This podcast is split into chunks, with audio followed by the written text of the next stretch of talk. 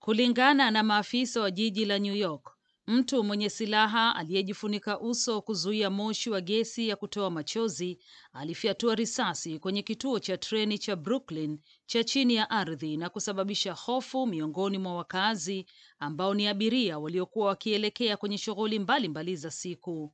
Ibra Nyagali, mkazi wa eneo la Brooklyn huko New York, alizungumza na idhaa ya Kiswahili saa chache zilizopita. Alielezea hali ilivyokuwa katika eneo pamoja na usalama wa abiria wanaotumia huduma hiyo maarufu kwenye jiji hilo.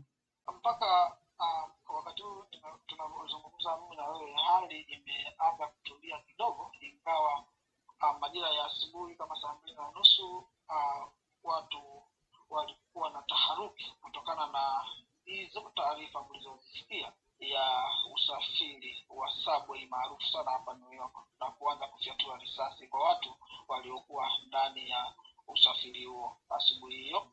Ah, mpaka sasa hivi hawajatangaza rasmi muda gani uh, usafiri utarudi kwenye hali yake, kwa sababu bado uchunguzi una, unaendelea kwa ajili ya kutaka kujua zaidi nini kilisababisha au chanzo cha haya yote yaliyotokea. Nafikiri mpaka hapo maafisa watakaporidhika na uchunguzi wao ndivyo watakaporudisha hali ya usafiri kama kawaida huko chini, kwa sababu sasa hivi kadri tunavyoendelea kuongea majeruhi au waathirika wa jambo hili wanaongezeka. Asubuhi walikuwa kumi na tano na mpaka hapa tunapoongea sasa hivi watu zaidi ya ishirini na tisa wana, wana wame, wamepata taharuki na wamepata maumivu na majeruhi juu ya ajali. Kwa hiyo uchunguzi bado unaendelea.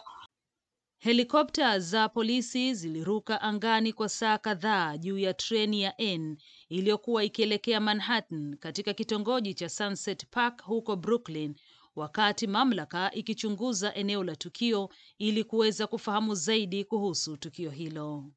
Mshukiwa ni mtu mmoja ambaye alionekana amevalia nguo ya rangi ya njano pamoja na maski ya kuzuia uso na ana, inasemekana huyu mtu alionekana akiwa anaingia kwenye subway akitokea kwenye gari. Hili gari maarufu sana kwa ajili ya watu wanavyotaka kuhama, linaitwa kama ni Yugo, zinajulikana kama za kutoka katika mji mwingine wa Arizona mpaka hapa tunavyoongea sasa hivi. Hata hivyo, polisi walimwelezea mtu huyo aliyefyatua risasi ambaye bado hajapatikana kama mshambuliaji hai. Umwagaji damu huo unakuja huku kukiwa na ongezeko la uhalifu kwenye mfumo wa usafiri wa umma katika jiji la New York. Mamlaka ya usafiri ilitangaza mwishoni mwa mwaka jana kwamba ilikuwa imeweka kamera za usalama katika vituo vyote 472 vya treni ya chini ya ardhi katika jiji hilo, ikisema wahalifu watakaokamatwa watashughulikiwa haraka ili kufikishwa kwenye vyombo vya sheria.